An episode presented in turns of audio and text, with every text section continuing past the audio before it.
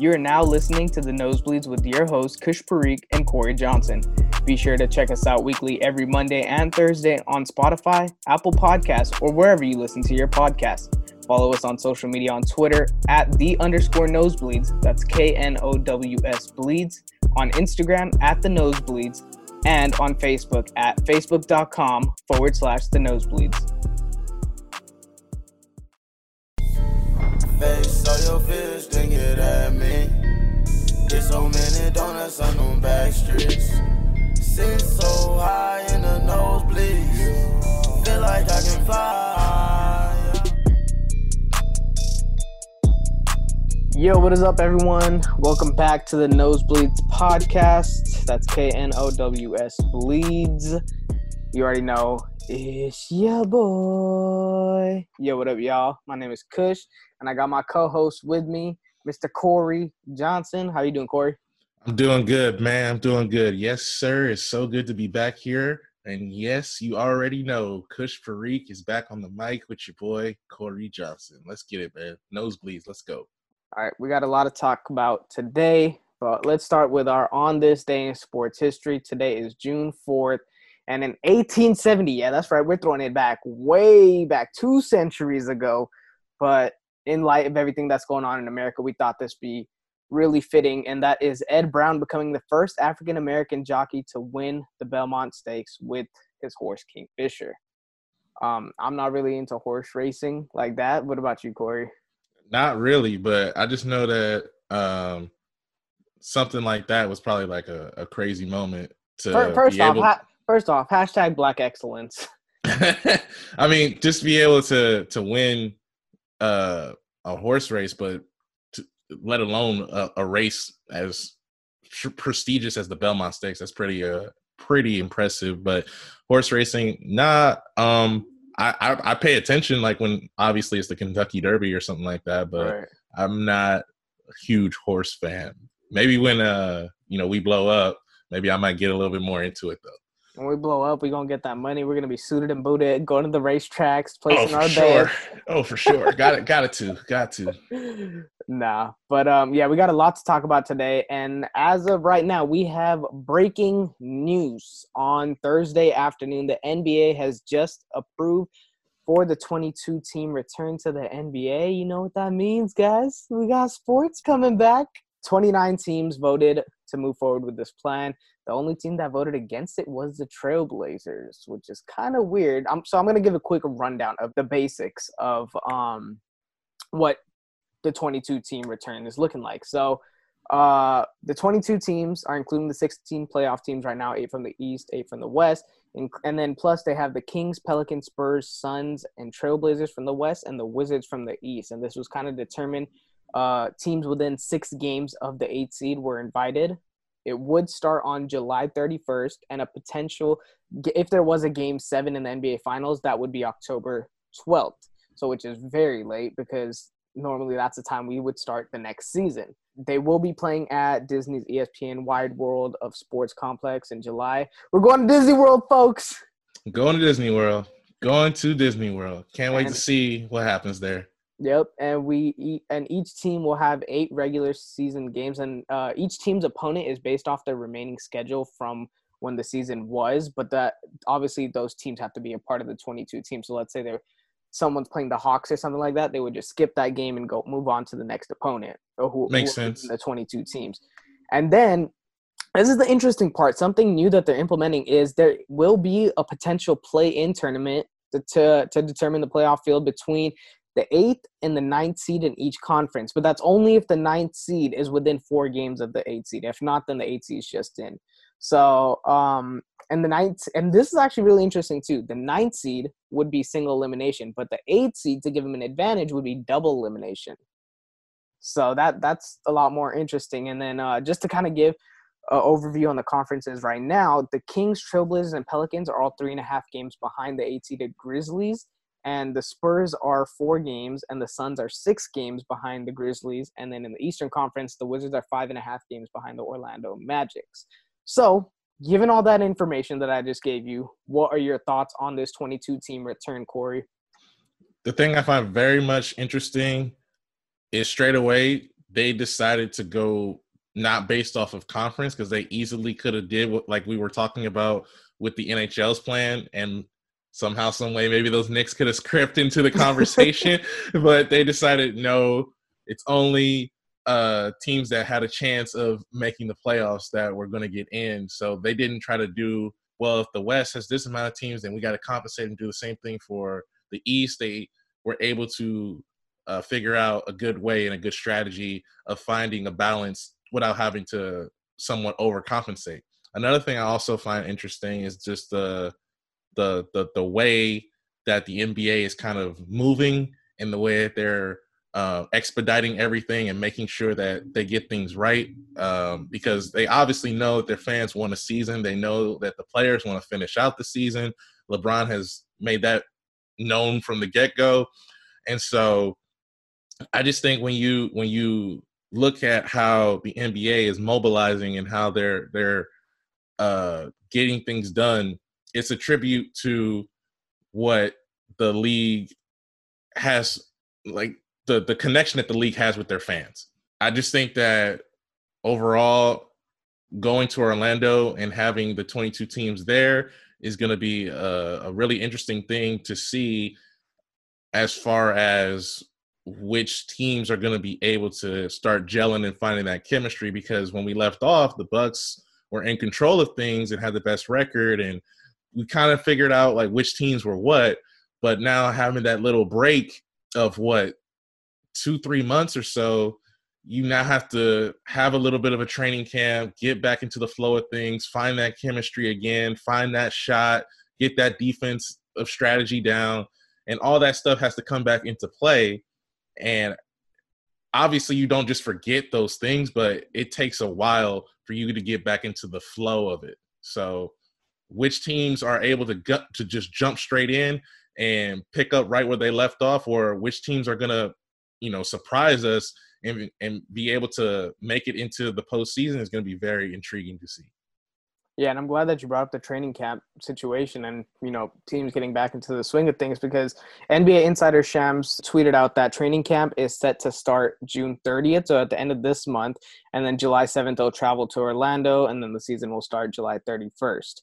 So I mean, teams are going to have it's going to be very shortened training camp, but they are going to have some time you know you know gel. But the thing you'll see from a lot of teams is they may have more healthy players like you look at the Clippers, Paul George been struggling with his shoulder, with hamstring injury. Kawhi Leonard's been, uh, you know, load managing. So it's like I don't know if, if it's only eight games, I don't see them load managing him at all throughout this process.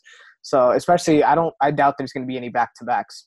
So I mean, you have all these teams and players coming back, so they are a lot healthier now, and they they'll have this time to gel with one another.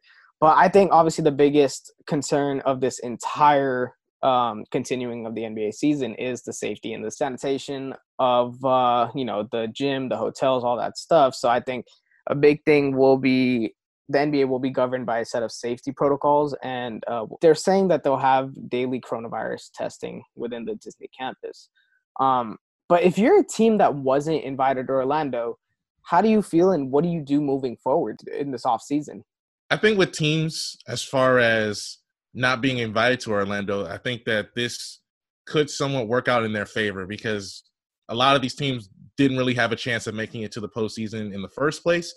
And so I think a lot of people could feel slight, slighted that they didn't get invited, but you should just honestly focus about getting ready for next season. Because if you get ready for next season, then you somewhat have a focus and a plan of what things are going to start looking like and you can focus on getting your roster together. You can focus on uh, what players you should try to go after in free agency things of that nature. And i think that there's no shame in not making it as far as this this point.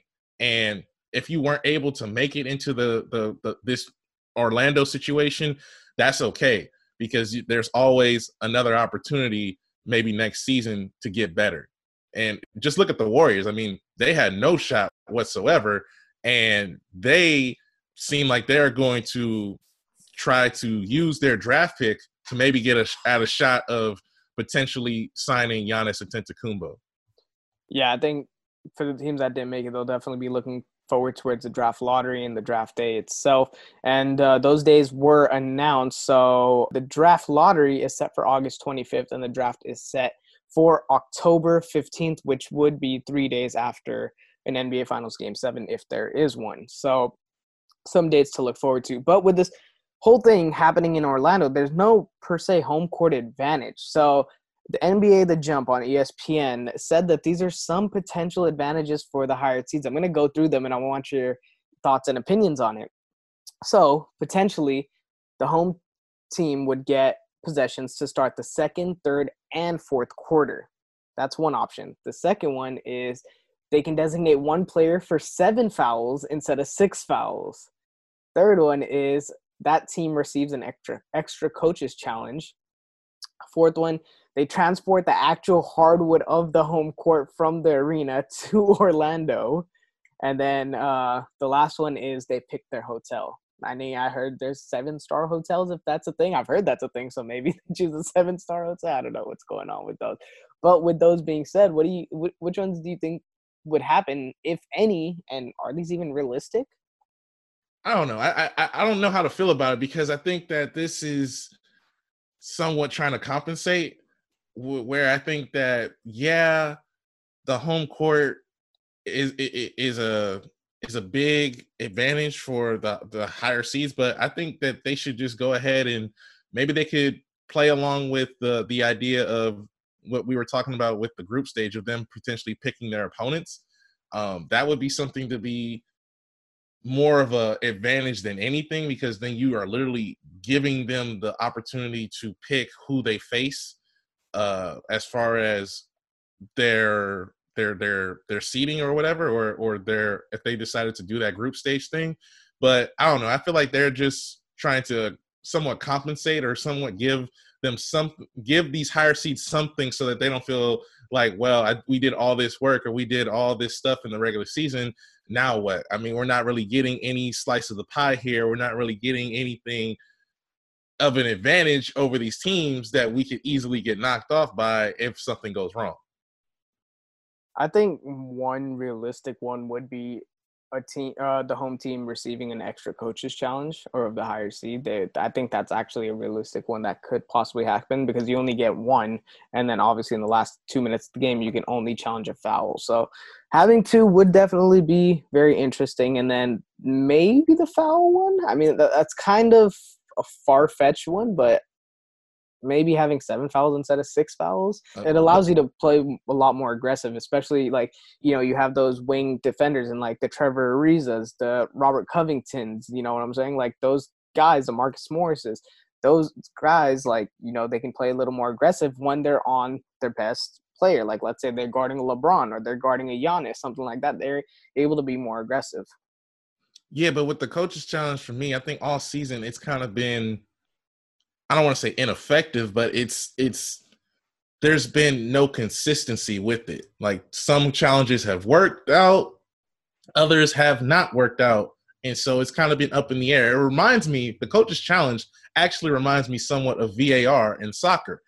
When VAR was first introduced, nobody knew like, okay, how is this going to work? Is this going to be helpful or is this going to be annoying? And at first it was annoying, but then as it started to get better and better and season started to go on with it, it started to somewhat be an assistance to the referees and a way of helping them to be able to get it quote unquote right.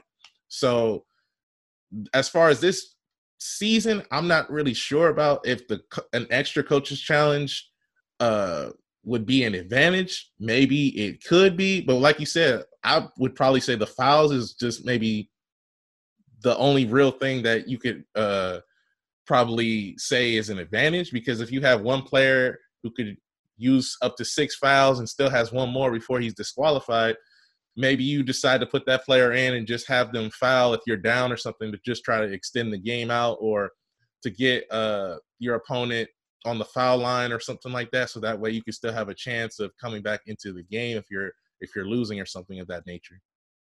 I love the comparison of the var from soccer because i think that's something like you said that has become better over time. I mean one particular thing that or time that i remember that the coaches challenge in the nba was was very useful or could have been useful if they had an extra one was when the Trailblazers played the Jazz. It was a regular season game, and Damian Lillard had that had that layup, and Rudy Gobert blatantly goaltended, but nobody called it, and that would have given them the lead or, or tied the ball game. Instead, now they're playing the foul game and have to catch up. So I mean, stuff like that. I mean, knowing that you only have eight games and every game counts, it's it's a big difference. So I think that possible coach challenge could be uh, beneficial. And it's right. uh, oh, it's, it's, it's it's um the fact, like you said, that there's only eight games. Every game matters. That's critical to keep in mind because with the NFL, every game matters with the NFL because it's only 16 games. So the shortening of games goes to show that when when you don't have that much time to be like, okay, we're good. It's only it's only the first game out of 82 or it's the first game out of 162 something games in baseball. We got time to make up, but it's okay, we lost the first game and we only got seven more to go. We need to get things going right now. We got to get our stuff together. Right. There's no room for mistakes. So you just have to pay attention and be able to understand the rules, understand the format, understand everything that's going on, and be ready to get at it as soon as uh, July 31st hits. Yep. Well, let's say that the, so so now we know that the NBA season is coming back. Well, actually, it's a it's all depending on the NBA Players Association. They just have to accept the reform. But let's say the season awards they were still given out based on the actual regular season and not these next eight games. Let's go over some of the awards. We have MVP, Rookie of the Year, Defense Player of the Year, Most Improved Player of the Year, Six Man of the Year, and Coach of the Year. So let's obviously start out with the main one, MVP. Who do you have, Cory? So for MVP, for me, it was between LeBron and Giannis. And although people will say LeBron is deserving and some argue LeBron should get it every year. I think that Giannis just has a better case right now. Giannis Antetokounmpo is putting up a career year. He's averaging nearly 30 points, uh, 14 rebounds, six assists, and he's only been playing 31, less than 31 minutes a game. And so you just look at the fact that his team is the top of the NBA, has the best record in the league. Giannis is I don't want to give any sort of shade or say that he's not good, but let's face facts. Khris Middleton is not Anthony Davis. LeBron can be able to rely on Anthony Davis at a higher clip than I could say that Giannis can rely on um, Khris Middleton because there are times, and we've seen it even in the playoffs, where Khris Middleton has gone missing. So I think that Giannis has really been at the forefront, not on just the offensive end, but also you could say the defensive end too, he has been a real uh just all around leader and probably the main reason that the Bucks are where they are at this point in time in the NBA season.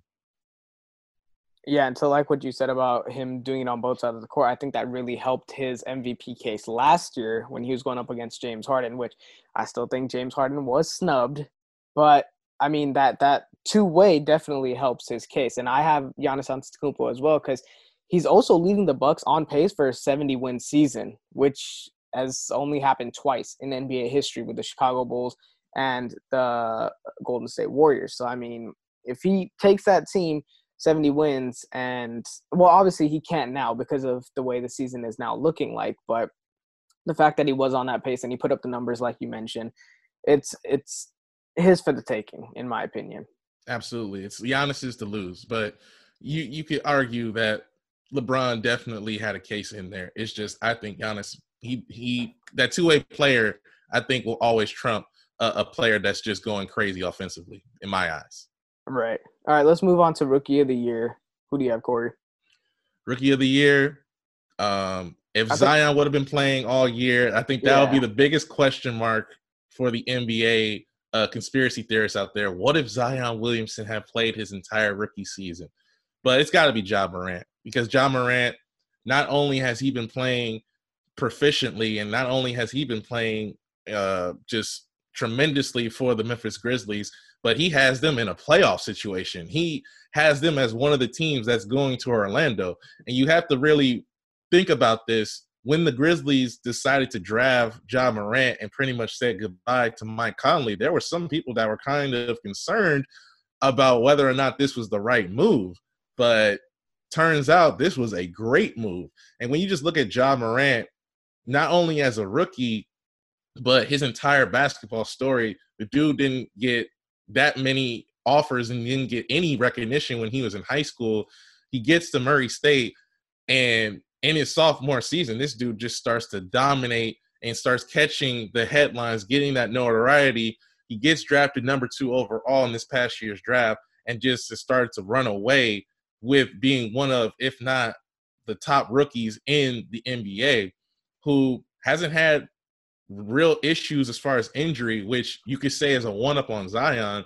And as those two careers go on, it'll always be a question of if one has more championships or one has a better career than the other, people will be wondering and saying, was drafting Zion the obvious choice at the time, or maybe should have they thought about going with Ja Morant, or you know, everybody will always you know say things of that nature. But as far as this season goes, I think Ja Morant is the most deserving. He is the rookie of the year without a doubt. Yeah, I'm 100% with you right there. I think that Zion not playing the entire year is the the deal breaker right there. And then I don't think these next eight games will, if they do uh, give the awards after the regular season, after these eight games, I don't think those eight games will be enough to justify his rookie of the year case. I think Ja's been doing it on a consistent level. He's like you said, taking the Grizzlies to the playoff spot as the eight seed right now. And honestly, if you watch him play, he's one of the most electric and flashiest point guards that the NBA has seen in a long time. You look back at Kyrie, Derrick Rose, and Allen Iverson. Those are the three names that come to my mind when it comes to rookie point guards that have a big impact. So Ja Morant is definitely deserving of it. All right, let's move on to defensive player of the year. Who do you have? I'm going with Giannis. Um, I think that there's a case obviously for Anthony Davis, and I think this is a lot closer than people would actually believe. Uh, I think the defensive player of the year uh, voting between Anthony Davis and Giannis is a lot closer than I would say MVP. But with Giannis, I just think that the the, the separator is obviously the, the position of his team and the way that his team is at and just his influence on the defensive end. And um, with Anthony Davis, don't get me wrong, great defensive player who has uh, plenty of block shots, plenty uh, uh, uh, of just moments where he meets people at the rim and he takes up space in the paint. But you also have the thing that I would say that hurts Anthony Davis's case is that you also have Dwight Howard who does a lot of that. You also have JaVale McGee who also does a lot of that, and there's a, several other Lakers players that help out on the defensive end somewhat alongside of Anthony Davis that you really can't say is the same case as Giannis. Don't get me wrong that the Bucks they compete and they're a great defensive team overall, but I think Giannis is just he's at the forefront of that. So I think Giannis has to get that DPOY. So I'm actually I think this is where we have our first disagreement. I'm actually going to go with Anthony Davis. Um like you said, he's uh, he's probably the best interior defensive big man in the league, especially given with the guy's made of glass. Let's just say that. Anthony Davis has battled injury. I mean, obviously he hasn't had any major injuries, knock on wood, but I mean, he's he's had little nitty gritty injuries here and there, and he's still producing blocks per game. He's averaging almost two and a half steals per game. He's aver- averaging one and a half. So I mean, and in that starting lineup, the guys that are going to be getting the most minutes the only other real great defensive player, I would say, is Danny Green. We've obviously seen LeBron take a huge step back. We know he has the potential to play defense, but at his age, he wants to conserve his energy and use it on the other side of the floor, which is why they brought someone like Anthony Davis and Danny Green, Avery Bradley, those type of players into the Lakers roster. And he's also helped the Lakers to have the third best defensive rating in the league. So I think Anthony Davis is my defense player of the year because of those reasons. All right, let's move on to most improved player of the year. Who do you got, Cory? So I was going back and forth on this one, and this one was probably the toughest one, I would have to say. Yeah, because there's a lot of good names out there. Uh, you could say Jayson Tatum. You could say maybe Pascal Siakam. You could say even Luka. But I'm gonna go with Brandon Ingram from the New Orleans Pelicans. Brandon Ingram, I think, took a huge step this season. First time All Star this year for Brandon Ingram. He finally was able to establish himself and really showed flashes of what people said he could potentially be when he got drafted. They were saying that he could be baby KD. He had similar attributes and similar a similar look to him of Kevin Durant.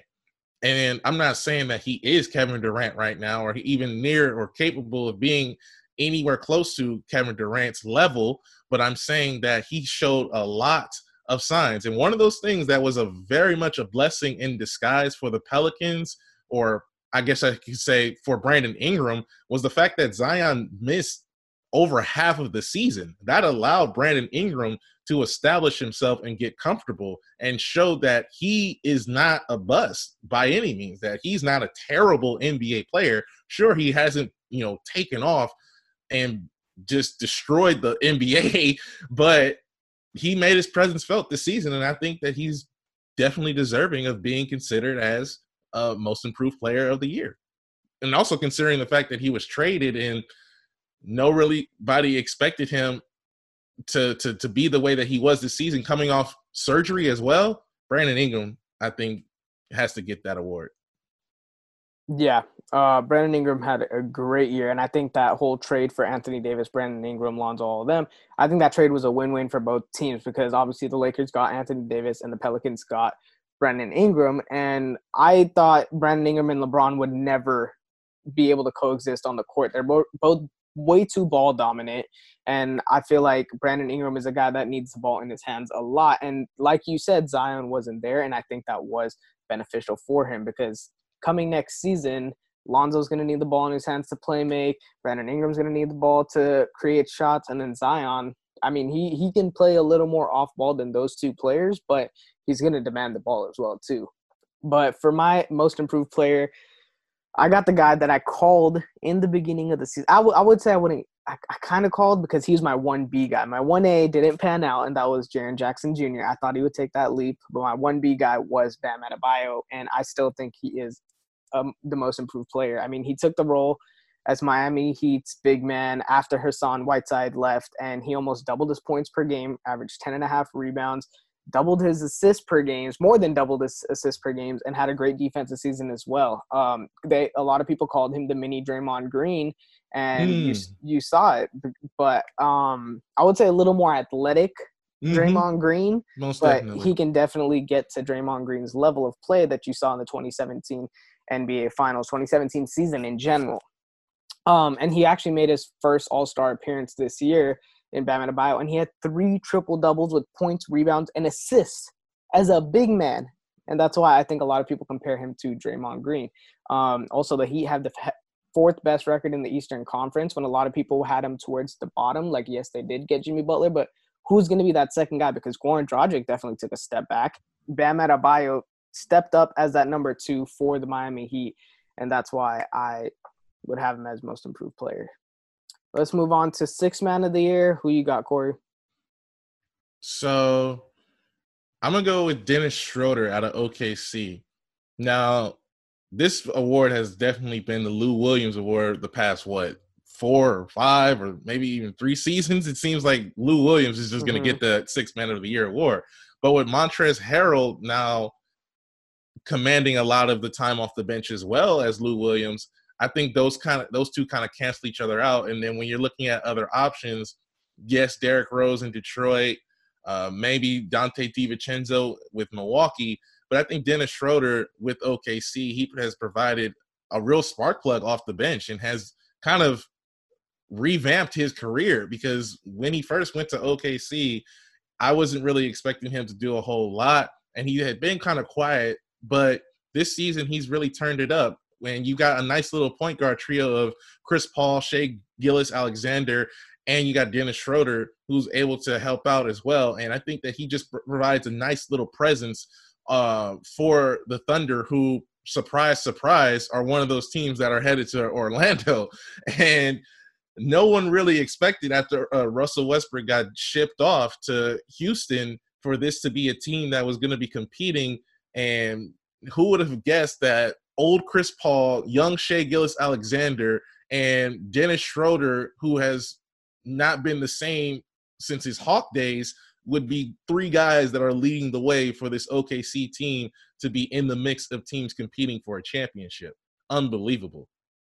Yeah, that that's hard to argue against for sure. But like you said, with the Clippers, I think the Clippers do have the best bench in the NBA because of guys like Lou Williams, but also because of guys like Montrezl Harrell, who is my sixth man of the year this year. I mean, averaging a career high in points per game, almost 19 a game, seven rebounds per game, shooting 58% for the field. But the main thing is this guy's the energizer bunny for the Clippers off the bench. Like he just goes crazy. And this is the crazy part is he's six seven and or six eight, like about around that.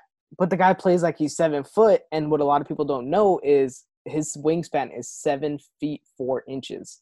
So I mean, that, that's why he's able to play against big man. I mean, if you put a big man on him, he'll take him off the dribble because Montrezl Harrell is so quick. You put a, mm-hmm. a smaller wing defender on him, he'll just power through them. So that that's why Montrezl Harrell is so versatile and he brings that energy. Off matchup nightmare like for sure.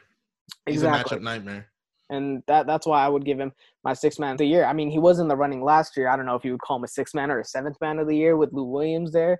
And actually, the crazy thing is to knock knock off Lou Williams at all because the guy's he averaged career high last year with 22 points a game, but this year he's averaging his second career high, which is 20 points per game. So, not not to knock him off, but I think the NBA voters will be giving it to someone new, especially with the way Dennis Schroeder and Montrezl Harrell has been playing this season. That I don't think Lou Will is going to win it again.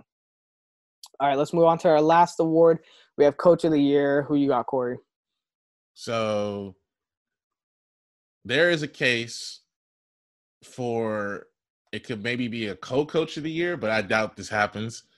But when I look at Nick Nurse of Toronto, I wanted to give it to him straight away, but then I remembered like, yo, Billy Donovan has less to work with. Billy Donovan has a aging Chris Paul and a very just weird team. If you just look at the OKC Thunder's lineup, and it is a very weird team that don't really necessarily have a quote unquote star player, like a legitimate star all star player.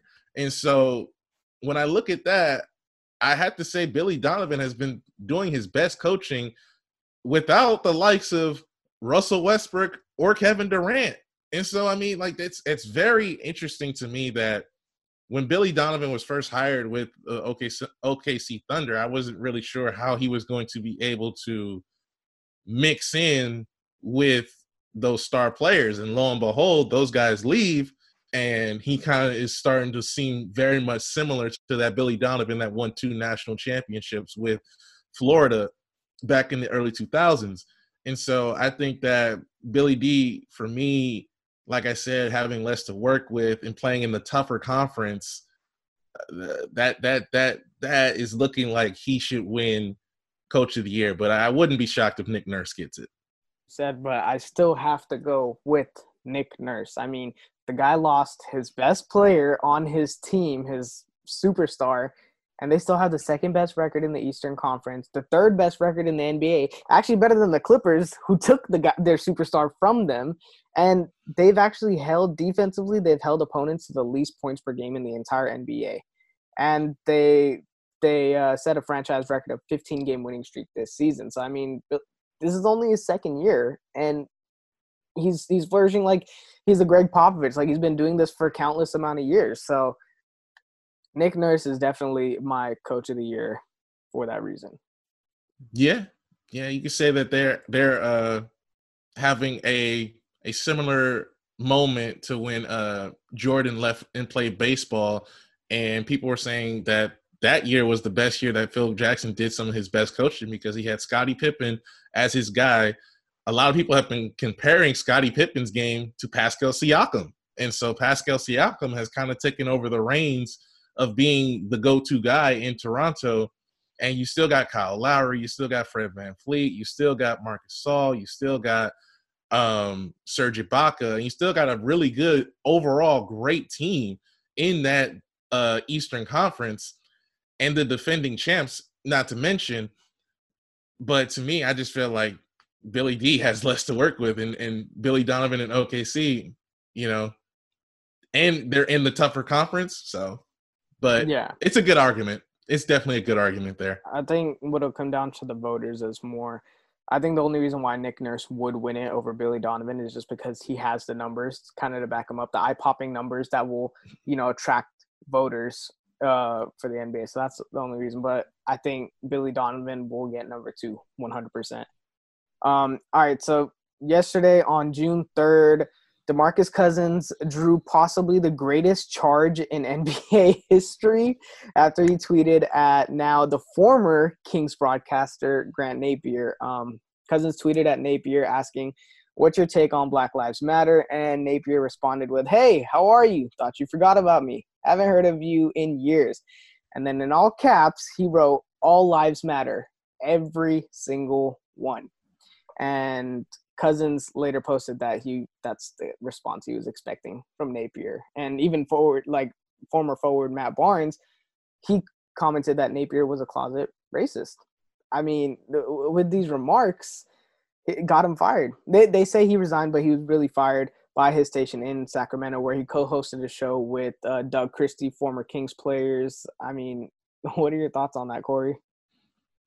So for me, like I want people to understand that when it comes to things of this of, of this nature, we shouldn't just jump the gun right away and be like, uh, like I don't, I didn't know this man, and I don't know this man uh personally. I don't i've never like have a conversation or anything like with this man.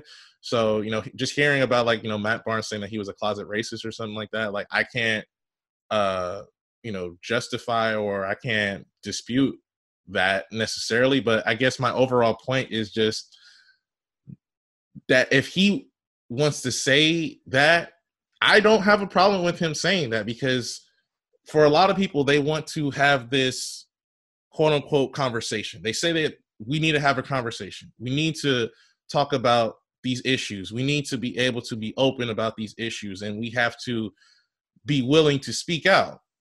But when you have a conversation and everybody has opposing viewpoints or not everybody is thinking the same or thinking linear then things of this nature are going to happen. And i'm sure for him he's probably feeling like dang i just lost my job over a tweet. But you also have to have some awareness of your profession and you have to have some awareness of the optics of the situation right now if the Kings kept a hold of him, it would look very bad for them if he was still their broadcaster. So optics do matter. I would say optics matter and and are starting to matter a lot more than even the truth of the situation or the or actual reality of a situation. So I don't begrudge anybody who says all lives matter, um, because you're just telling me that's your that's what you believe or that's what you that's what you what you're thinking or where you're coming from. And it i'm not going to go out of my way or waste my time trying to convince you of anything otherwise or trying to make you think the same way i do because you're going to live your life the same way i have to live my life. And so with with uh but with this situation it just it reminds me of it reminds me of the Houston Rockets general manager and the tweet that he sent. There's a time and a place for certain situations.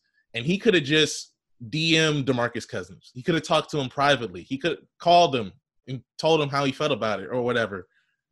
But once you put it out there for the world to see, then what is the world going to do? The world is going to point a finger. The world is going to judge you. And it, it, it, to me, it is what it is. Well, yeah, exactly what you said. It's, there's a time and place for everything, and I think him saying. Also, I think if he DM'd Demarcus Cousins, Demarcus Cousins would have exposed him. He would have for sure screenshot oh, yeah. it and oh, sent yeah. it out. He would have so. screenshot it, yeah. But I mean, there's a time and place for everything, and I think currently, right now, there eh, that's not the right time to say that. I mean, whether you believe it or not, like we're not here to convince you, but we are here to enlighten you on the situation and all I gotta say is if you don't like that, then you don't like NBA basketball. Dang, out with a bang. All right, let's move on. We're still on the subject of this. I mean, we're going through hard times right now, and we obviously we want to talk about sports and stuff like that, but within sports, politics are always going to be tied into it, and that's just, I mean, that's the great part about it, but that's also the unfortunate part about it. Like you have the good and bad for everything. So recently, Drew Brees uh, came out on June third with comments, or this is what he said. Check it out. Well, I, I will. I will never agree with anybody um, disrespecting the flag of the United States of America or our country. Um, let me let me just tell you what I see or what I feel when the national anthem is played and when I look at the, the flag of the United States.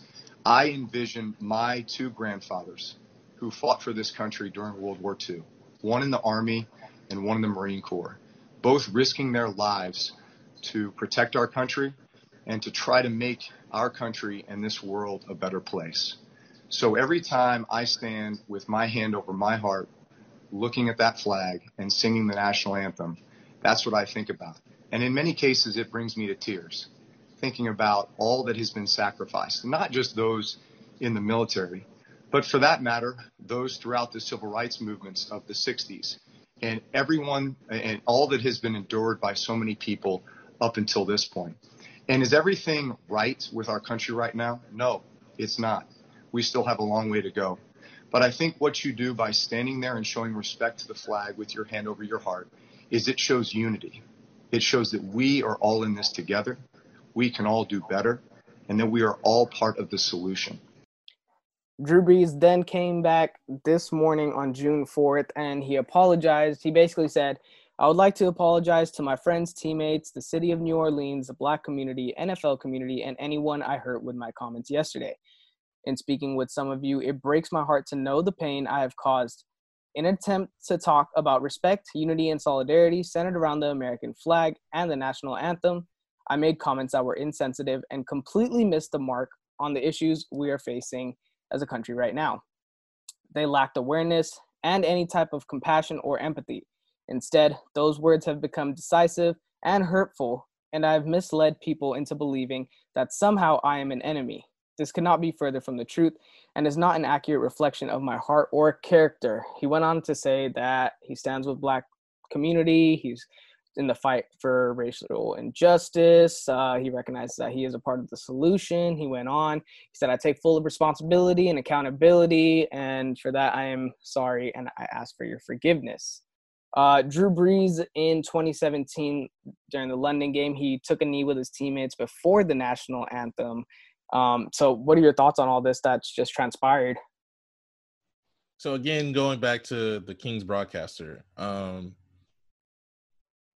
there are a lot of people who feel like um, we should be having this conversation. We should be talking about this. We should be talking about that. And let me just say this. Let me just say this, right?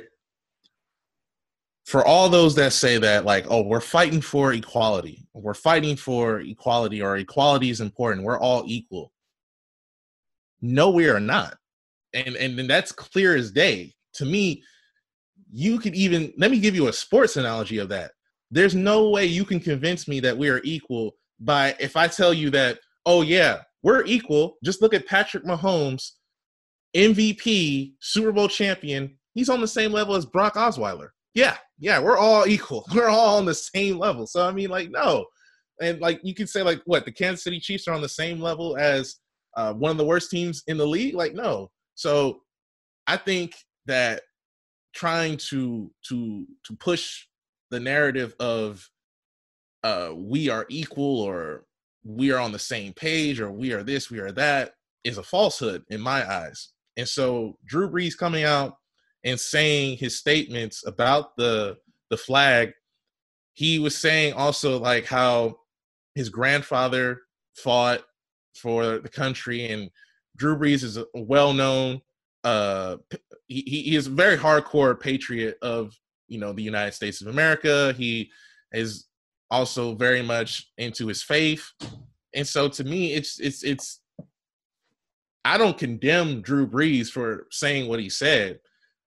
I honestly did not take it all that serious, or I didn't put his comments or hold them to such a high degree the likes of Malcolm Jenkins, the likes of Ed Reed, the likes of Stephen Jackson, and several other people, LeBron James, several other people across the sports world do.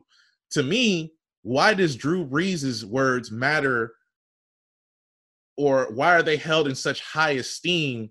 We, because what? Because he's white? Because what? He's a starting quarterback in the NFL? Because he's a, a, a famous quarterback? Because what? Because his name is well known? And to see now that you know the people of New Orleans are now saying "f Drew Brees" for what he's saying, it just goes back to my original point. People want to have a quote unquote conversation, but they want you to say, think, and do everything that they want you to. And it's like, wait a second, that's not that's not that's not a conversation or that's not fair. That's putting me in a box and forcing me to have to operate and and say and do everything that you want me to do.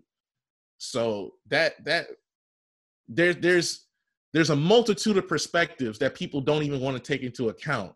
Nobody wants to understand where Drew Brees is trying to come from when he makes his initial statement. And then when he makes the apology to me, I feel like him coming out with the the apology was a reaction to the reaction that he received to his original comments. Now, I'm not begrudging him because obviously I don't, you know, nobody wants to be called out as a racist or nobody wants to be vilified or looked at as an enemy, like he said.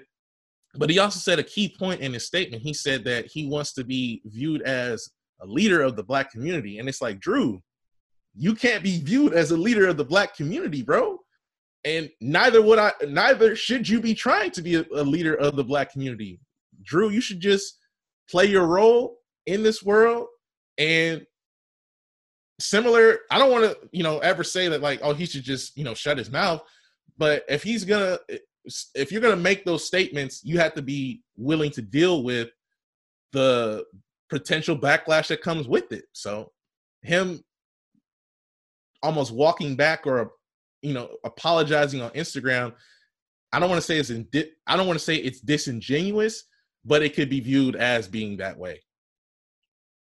Yeah, I mean, I I had a great deal of respect for Drew Brees. Still one of the greatest player or quarterbacks to ever play the game, but after his comments, I did lose respect for him, and especially after his apologies, because in my opinion, like what Malcolm Jenkins, Ed Reed, Michael Thomas, LeBron James, Stephen Jackson, they bullied him into making an apology, and his apology in itself said that basically, I'm sorry for the reaction. That's not the reaction I meant to get from you guys, but I'm not sorry for the words I said. So, with, taking that into perspective, I mean, you can say sorry, but he has a lot of work to do to regain his fans, respect from his peers. I mean, actions speak louder than words. So you can you can talk all you want, but like we don't want lip service. Basically, we want results. So, uh, and until you actually you know make strides into helping the black community and to help the social injustice, I mean, I, I I've lost respect for you for for that because. And honestly, I'm gonna say something like I don't think he should have apologized. I think if he was going to say it, what he was going to say, I think it made matters worse. It I think he should have just worse. stuck with what he said and just been like, "This is what I said. This is what I meant." Because I'm, because I mean, his whole focus was on the disrespect for the flag and the protests and the things of that nature. And it's like, I'm cool if that's if that's how you feel, if that's how you think. Thank you for telling me and thank you for showing me that's what you're that's what you're thinking and that's what your focus is because it's like um there are a lot of people that get offended when you disrespect the United States or when you disrespect anything any sort of symbol or anything that regards uh the USA which is cool. I mean i've never been someone that's been a hardcore patriot so i can't really relate to what drew brees' stance is. The same way that drew brees can't relate to the the the plight yeah yeah he can't really relate to that. So it's the it's the it's the same thing but it's that people won't eh, won't mention what i'm just saying. People won't view things from drew brees's eyes and they'll just be like oh this guy like he has a lot of work to do. But in his eyes he's like i donate money i give to charities i do all this work. It's like why is it that i'm now being viewed as a bad guy just because i said that we shouldn't be protesting during the national anthem, or we shouldn't be disrespecting the the flag. So that's the, that's the, just my the problem that I have with him is that you're talking about kneeling during the flag and disrespecting the flag, but you yourself did it in 2017. So it's very contradictory of his statements. And I mean, since that we're in like we're in this pandemic, you know, the spotlights are a lot brighter on what any athlete does because there's no sports so we're going to try to see what each athlete is doing and right. i think once all this passes over and everything goes back to quote unquote normal who's going to be the true leaders that still fight for social injustice? Who's going to be those guys that still speak up and still raise awareness? Or are they just going to be like, oh, it's over, back to my normal life, don't That's have to true. worry about this anymore? I, so get, I, I, I if you really want to be a leader, then you know really fight after this is all passed over. That's true because there's a lot of people, not even just athletes, but people in general who, for example, like will post a black screen on their Instagram for Blackout Tuesday and be like, "All right, I help fight racism." Right. next, let's next let's uh let's go let's go stop COVID nineteen. A, a perfect analogy for that is I saw a really funny video. It's literally this guy on a beach taking a mop and trying to soak up the water from the ocean and putting it into a mop bucket. That's literally the analogy of I'm opposed to black screen kind of a thing. Yeah. So I mean, th- there's been a lot going on in the NFL, and just to piggyback off of the Drew Brees thing, Vic Fangio said that there's no racism in the NFL, and yesterday on Wednesday he said that his remark was wrong and apologized and claimed he never personally experienced it in 33 years in the NFL. But if you take a look back over those 33 years or whatever the case may be, there's definitely been multiple incidences of racism in the NFL. Perfect example, Riley Cooper caught on tape saying the N word to a security guard at a concert. And I mean, that was only caught on camera. And then you also have Richie Incognito, who was using racial slurs against in 2013. Yannick Ngakoue called him out. I mean, and these are all just people, you know, bringing spotlight to these matters. But it's like, how many get brushed under the rug? And to for you to just say that the NFL is not racist, like, come on now.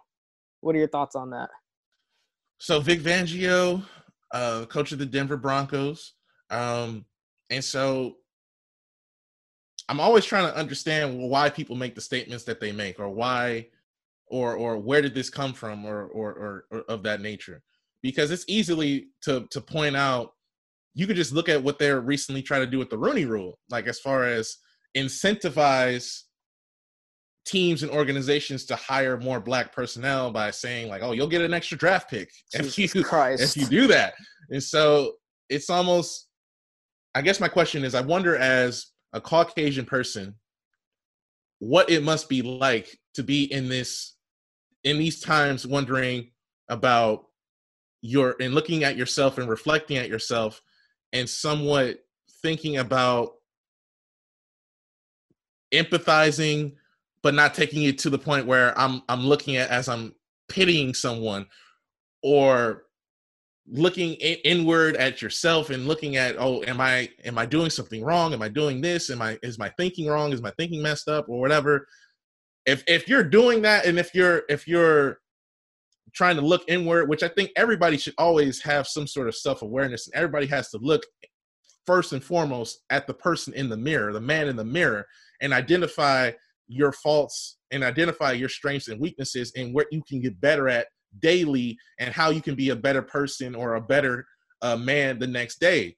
And so when Vic Fangio is saying like there's no racism in the NFL, I personally haven't experienced that. That's where he's going based off of. I personally haven't experienced that.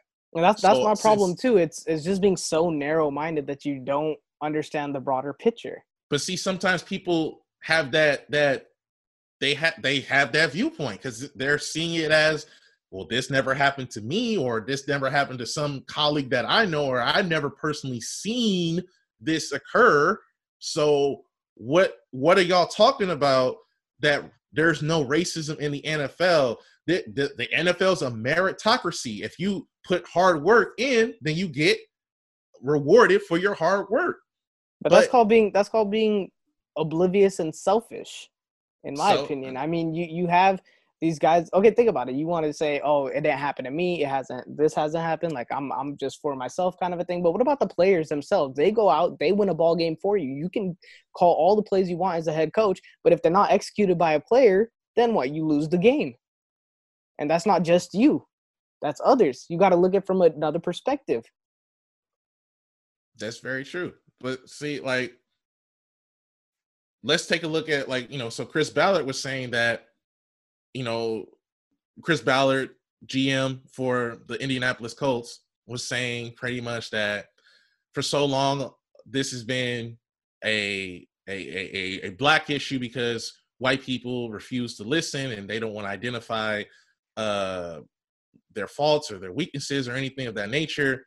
And for me personally, he said, I he said this is a white issue. Yeah, he said this was a white issue. Yeah. For you me, said black issue, so I just want to. Right, right, right, right, right. He said he he was saying that for so long it had been a black issue, but now he's saying that this is a white issue.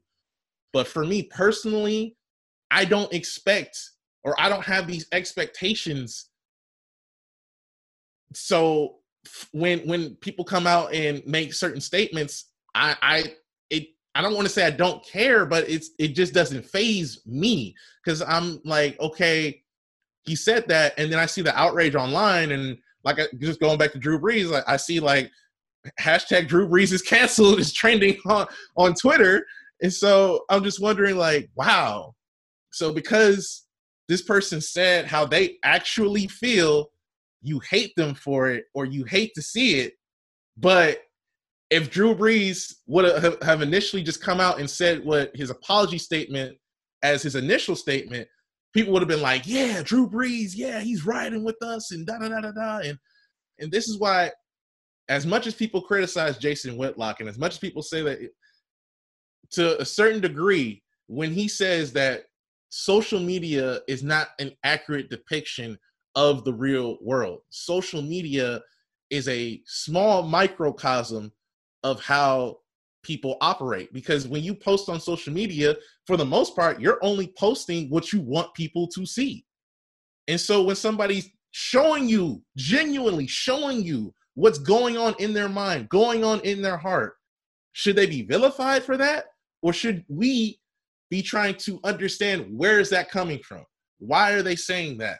Where you know if you're if you're truly trying to quote unquote gain equality if you're truly trying to understand if you're truly trying to gear people towards social injustice is the response f you? Is the response uh empathy? Like i really honestly want to know because the confusing thing for me is is that so many times people will be called a racist when they're just telling you where they're coming from because this is what they're taught or this is what they've seen or this is what's gone on in their life and they're exposing themselves by doing so I, I I just don't think that vilifying Drew Brees or vilifying Vic Fangio is going to quote unquote uh bring more people in. It's going to cause more people to stay quiet and not say how they truly feel or how they truly think. And people are going to continuously be disingenuous. And it almost reminds me similar to the the the 2016 election. Not a lot, of people were expecting the results of that election, but at the same time, there were a lot of people that felt betrayed in the country, and so they voted the way they did because they felt like they weren't being properly represented in the United States. But ultimately, like I always say, it is what it is. Well, actually, I like this quote that Patrick Mahomes said the other day. He said, All I can think about is how I grew up in a locker room where people of every race, every background, every community came together and became brothers to accomplish a single goal. And he hopes that America can do the same thing in times like this. the So- best thing that you can hope for with America is everybody to be cordial. That's the best thing you can hope for because we all have different backgrounds. We all have different ideas, different ways of thinking. Obviously, we look different. Uh, we think different. We speak different. Um, not because like some people just think that like every every black person uh thinks the same. But you can talk to a black person on the West Coast you could talk to a black person in the in the south and you could talk to a black person in the east and they might all be differing from what they uh from from what you might think like oh everybody thinks the same but they might all have different uh messages. They might all have different things uh to say on a particular topic. So that's why i say you can't really expect everybody to just be kumbaya and we're all cool with each other. The best you can hope for is just to be cordial and just to be you know uh somewhat okay because everybody comes from a different way of life and a different thinking and when that kind of mixes it's it's you expect more so there to be a clash than to be there to be like Mahomes was saying a brotherhood. Right, and I think for people to get that installed in their head, they have to be more educated for how different people, different ethnic backgrounds are, you know, how they live their lives. It's it's not it's different from them, and your way is not the only right way. And I think it's a little bit where selfishness comes into because if it's not happening to you, you kind of turn your back and be like, oh, it's not bothering me, so why should I worry about it, kind of a thing. And that, to that point, it's kind of inhumane because you're not educating yourself. So that's my problem with it. But if everybody, like you said, can all come sing kumbaya, but the least you can do is educate yourself and not be oblivious and ignorant. So, with all this going on right now, and people finally seeing the big picture to why Colin Kaepernick was taking a knee because of social injustice and police brutality, not because he was disrespecting the flag. And people like GM of the Colts, Chris Ballard, is finally seeing it. Do you think Kaepernick will get another shot at the NFL? So with the Colin Kaepernick situation, um, people forget the timeline a lot of the times, but just to, just for context sake, so Colin Kaepernick was in a contract dispute with the 49ers and I think that the 49ers were not going to bring him back. I don't think that they were going to bring him back. But he kind of forced their hand for them to not cut him right away by take by by you know taking his stance. It's just I don't I don't know if he was necessarily because obviously I'm not in his head and I haven't talked to him, but obviously you you you look at the the way things were going, he was going to get cut and he had lost out to Blaine Gabbert, and he was going to become a free agent at that point in time. But he had opted not to sign the contract offer that they gave him. And so you look at what everything that's going on and, and all the talks about, but personally, it all depends on how willing does Colin want to get back in the league? How willing does Kaepernick want to be back in the NFL? And to be honest, I think that he looks better outside the NFL than back in the NFL as far as his as far as his image and his brand. And if he were to get signed, it would it would put him in a in a situation and put the owners in a situation to where what are they going to do? Are they going to allow him and allow other players to take a knee? Are are are they going to make up some sort of policy where you won't be able to protest during the national anthem or are they going to change up things? Like so those are the type of things that you wonder if he does get signed. But i have somewhat gone back and forth on this but would i be surprised if an nfl team signed colin kaepernick? No because as far as making their brand look better the nfl more so needs to bring Colin back rather than Colin needs to get back in the NFL. Colin Kaepernick is good. Colin Kaepernick is a Nike athlete. Colin Kaepernick is set as far as money wise. He has sponsors on, on, on, top of sponsors. So he is good. He does not need an NFL contract. It's not like he's on the side of the road begging and pleading to get back in the NFL is like the, the most that we've seen even out of Colin Kaepernick wanting to get back in the league is when he had his tryout at the, the at the high school. And so, like I said, if if if you if somebody desperately wants a job, you will bend over backwards in order to get that job.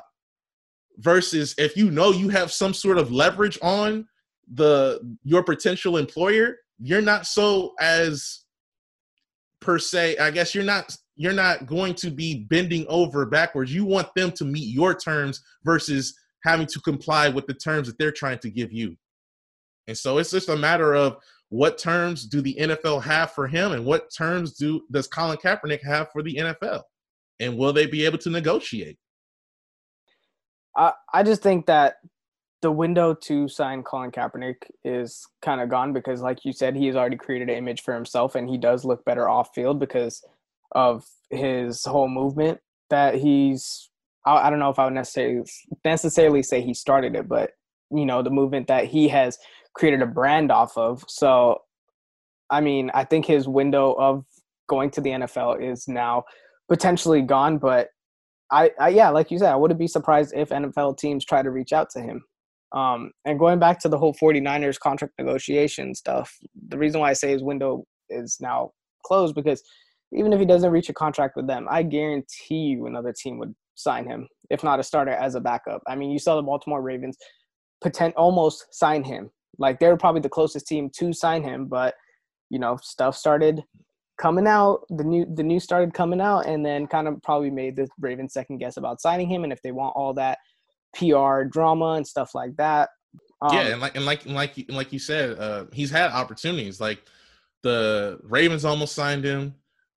Uh, allegedly, John Elway said that the Broncos were close to potentially signing him, and Pete Carroll and the Seahawks said that they almost signed him as well. So it's not like he's just been not had a chance of getting back. So if if he's had somewhat of a chance getting back, taking into play all that had happened during those uh, those years, of course it looks good for the NFL to sign Colin Kaepernick because then it's like, hey, you know, you you people say that we're not about social injustice or we're we're we're we're totally against Colin Kaepernick. Why is he? Why did we just sign him to play in our league? So again, it would be a, a, a good situation for Goodell and the NFL to go ahead and sign Kap more so than Kap needing to desperately get back in the league. Because, like I said, he's good, and, and whether or not he wants to even entertain that idea and do that, totally up to him. The ball is in his court. Yeah, I definitely think he would beat out Denthead and Duck Hodges over there in Pittsburgh for a job. so it's not even a question about his ability to play. Um, there was a couple other don- big donations from the NFL. The Ravens owner Steve Bisciotti he donated a million dollars to social injustice reform, and then Dak Prescott pledged a million dollars to improve police training. Just a couple couple of little donations over there. Um, I actually saw a funny meme. It was like Dak Prescott pledging a million dollars to the police training, and all of them are now whipping Lambo cop cars. oh my god! Oh my god! but yeah. Um, so you got anything else to say, Cory? I just think that this will not go away as far as the social and the social justice reform anytime soon because we are in quarantine because of COVID. And the more that this stretches out and goes on, when things open up again fully and completely worldwide and nationwide, it'll be very intriguing to see, like you said, who continues to speak out and who continues to let their voices be heard against racism and against social injustice versus those who will kind of just been like, hey, I thought that was just, you know, good for PR, a good look for everybody to be like, oh, yeah, this guy's cool. So actions are always going to speak louder than words. That's why, to me, the words that people say, take them with a grain of salt and just view them as as gestures or and, and lip service until you actually see the the the the actions being taken place by the people who are saying that they're with you or they're they're they're for you or whatever and and you really get to test and see like oh okay this is really changing or things are really starting to change. But if not, then like I say, is what it is. That is gonna wrap up this episode of the Knowsbleeds. You know where to find us, and if you don't, what are you doing? Come on, we're on Twitter at the underscore knowsbleeds, on Instagram at the knowsbleeds, Facebook, just search up the Knowsbleeds. You'll find us, and that's K N O W S bleeds. And that's all we got for this episode. We will catch you guys on Monday. Deuces. See ya. You guys stay safe out there, and remember that the Knowsbleeds is your number one source for podcasts. Yes, sir.